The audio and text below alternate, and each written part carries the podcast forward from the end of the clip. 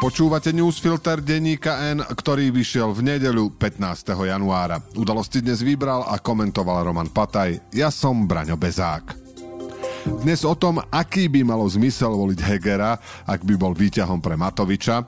O tom, že Babiš aj Pavel dostali druhú šancu, ale len druhý z nich ju využil tak, aby si zaslúžil byť prezidentom. A o tom, že po takomto týždni by sa možno Hegerovi uľavilo, keby nebol premiérom.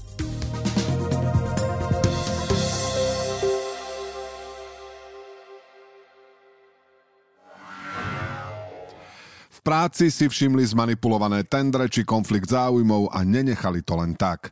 Aj keď to znamenalo problémy so šéfom či stratu pohodlia. Vypočujte si príbehy odvážnych ľudí, ktorí sa postavili za správnu vec a bez ktorých to u nás lepšie nebude. Nový podcast Neumlčaný prináša Úrad na ochranu oznamovateľov. Nájdete ho na všetkých podcastových platformách. Igor Matovič aj Eduard Heger zhodne odhadujú, že sa na 70 až 80% rozídu a v politike budú pokračovať každý svojou cestou. Zároveň však tvrdia, že ak sa aj rozdelia, bude to v dobrom a ďalej budú spolupracovať. Možnosť spolupráce v akejsi budúcej koalícii demokratických strán spomínajú obaja.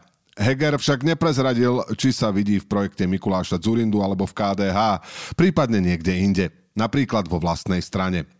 Predseda Oľano okrem toho predpokladá, že voľby budú už tento rok. Premiér v demisii sa síce snaží získať v parlamente novú väčšinu, ale Boris Kolár mu aj v nedeľu odkázal, že ju podporí len ak sa dohodnú na najneskôr septembrovom termíne volieb. Dokonca ani samotný Matovič sa zatiaľ Hegerovi nepodpísal na zoznam poslancov, ktorí mu sľubujú podporu. Okrem neho to z klubu Oľano neurobil iba George Dimeši, Predseda strany tvrdí, že svoj podpis pridá, ale chce byť posledný. Nevie sa, do akej miery sú reči o blížiacom sa idylickom rozchode a budúcom spájaní iba snahou zakryť fakt, že Heger už nedokáže vystáť Matoviča a do akej ide o niečo ako spoločný plán. Predseda Oľano ho v rozhovore pre Postoj opísal približne nasledovne. Ja som ten bojovnejší, Heger konsenzuálnejší. Keď sa rozídeme, budú mať na výber voliči oboch štýlov a vďaka tomu potom dokážeme opäť vytvoriť väčšinu v parlamente, lebo ich hlasy sa nestratia. Matovič hneď vyhlásil, že by jej súčasťou bol len ak zablokuje, citujeme, LGBTI propagandu na školách. Matovičová konštrukcia znie ako ďalší jeho úlet ale predsa len je lídrom zatiaľ najsilnejšej politickej strany, preto k jeho slovám treba pristupovať tak, ako keby ich naozaj myslel vážne. Problém spočíva v tom, že 9 z 10 voličov má Matoviča plné zuby. Nechcú ho v politike, nechcú ho počúvať ani vidieť. Lenže on im vlastne odkazuje, že ich nevôľu chce obísť pomocou nastrčeného Hegera, ktorý ho potom zase vytiahne do vlády. Najneobľúbenejšieho politika, aký tu kedy bol. Ak by na takú hru Heger naozaj pristal, vlastne by sa podielal na podvode na voličoch. Ak o tom od začiatku hovoria verejne, aký by malo zmysel voliť Hegera, ak by bolo výsledkom Matovičovo zotrvanie pri moci. Samozrejme, ak by sa obaja dostali do parlamentu a mali dosť percent. Výťazom prvého kola českých prezidentských volieb sa stal s tesným náskokom bývalý generál a vysoko postavený predstaviteľ NATO Petr Pavel. Dostal 35,4% hlasov. Druhý skončil predseda Áno a expremiér Andrej Babiš so stratou ani nie pol percentuálneho bodu. Ešte nedávno spolufavoritka volieb Danuše Nerudová skončila s veľkou stratou tretia. Nedostala ani 14% hlasov.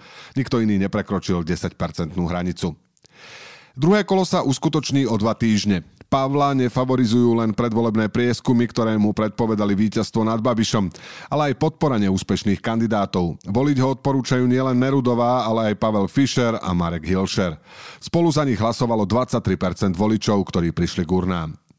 Výzvy svojich favoritov síce neposlúchnú všetci, čo im dali hlas, ale malo by to stačiť na Pavlovo víťazstvo. Babiš totiž pravdepodobne získa iba podporu Jaroslava Baštu, ktorého volili 4,5% zúčastnených. Bašta bol kandidátom SPD Tomia Okamuru. Jeho názory sú blízke slovenským fašistom či smeru.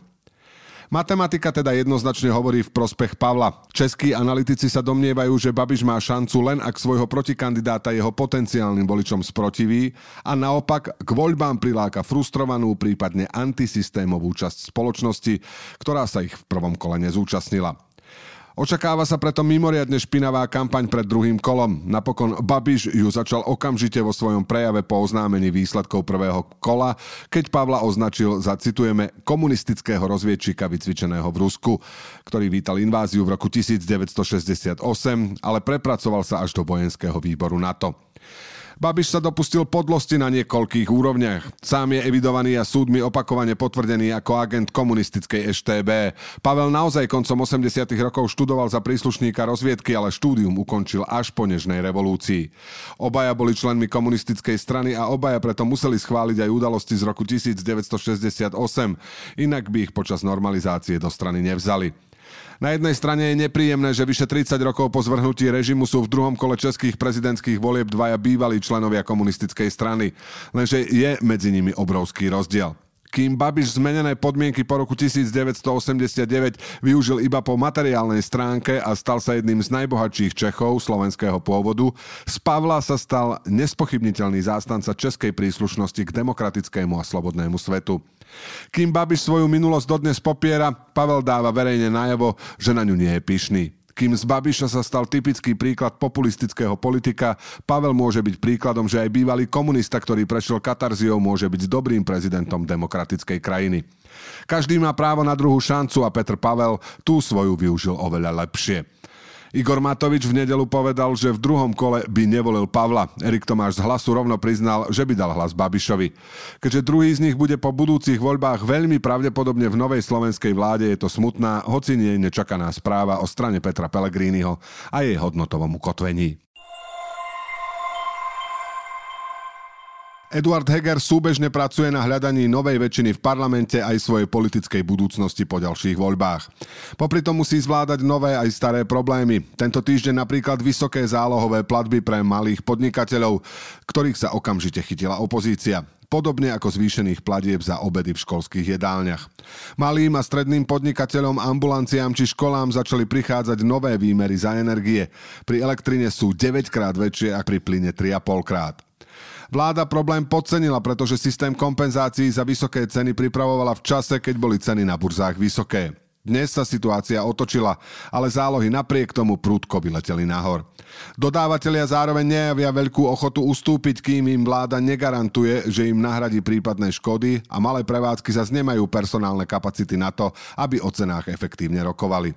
Vláda teraz podnikateľom odkazuje, aby vysoké zálohy neplatili. V pondelok bude rokovať a sľubuje východisko. Predtým však prišla mizerná Hegerová komunikácia, ktorý zodpovednosť hodil na firmy, ktoré vraj neavizovali žiadny črtajúci sa problém vláde, preto nemala dôvod sa mu venovať. Citujeme Eduarda Hegera. Nikto od októbra do konca roka neprišiel. Halo, zabudli ste na to, že nám prídu vysoké zálohové faktúry. Počuli ste to niekoho povedať? Pokojne mohli prísť kedykoľvek. Konec citátu. Paradoxne, Heger komunikačne zlyhal, hoci sám nedostatky v komunikácii vyčítal ministrovi zdravotníctva v súvislosti s reformou nemocníc. Nerobí dobrú prácu v komunikácii a tu potrebuje pridať. Heger zodpovednosť vlády nepripustil ani v sobotných dialógoch. Až pri odchode z RTVS povedal, že by sa malo preveriť, či ministerstvo hospodárstva urobilo všetko, čo malo. Jeho minister Karel Hirman je však na dovolenke, za čo ho kritizoval Igor Matovič. Dokonca až tak, že jeho odchod z vlády si dal ako podmienku podpory Hegerovej väčšiny. Práci si všimli zmanipulované tendre či konflikt záujmov a nenechali to len tak.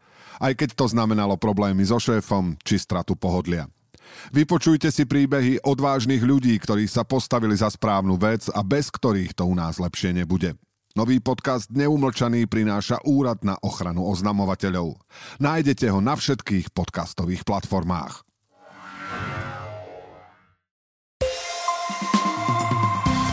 A teraz ešte správy jednou vetou. Nová strana Lucie Ďuriš Nikolsonovej sa bude volať Jablko. Poslanec PS Tomáš Valášek nepodporí novú vládu Eduarda Hegera. Podpis nie je a nebude, povedal. Denígen zablokoval v Lani na svojej facebookovej stránke takmer 6300 profilov, ktoré zaplavovali diskusie nenávistnými komentármi, urážkami, vyhrážkami či klamstvami. Priemerné platby za obedy v reštauráciách prekročili v decembri prvýkrát na celom Slovensku 8 eur. V novembri sa tak stalo len v troch krajoch. Priemerný účet za celý minulý rok presiahol 7 eur 60 centov, kým v roku 2021 to bolo 7 eur a 5 centov. Na Slovensku boli otvorené dve volebné miestnosti pre české prezidentské voľby. Jedna na ambasáde v Bratislave a druhá vo vojenskom obvode Lešť. Vojaci na Lešti jednoznačne podporili Petra Pavla. Získal tam až 77% hlasov. Župy môžu kontrolovať aj pokutovať poplatky v ambulanciách, ktoré nie sú v súlade so zákonom, ale niektoré neplánujú ambulancie postihovať, lebo vedia, že nedostávajú dosť peňazí z poisťovní. Pamätník Jánovi Kuciakovi a jeho snúbenici Martine Kušnírovej vo Veľkej Mači by mali začať stavať v budúcom roku. Má názov Záhrada. Jeho tvorcami sú Benjamin Brádňanský, Vít Halada a Martin Piaček a pracuje s naklonením pozemku, čo evokuje pocit nerovnováhy, vychýlenia a trvalej zmeny. Udalosti do dnešného newsfiltra vybral a komentoval Roman Pataj. Do počutia zajtra.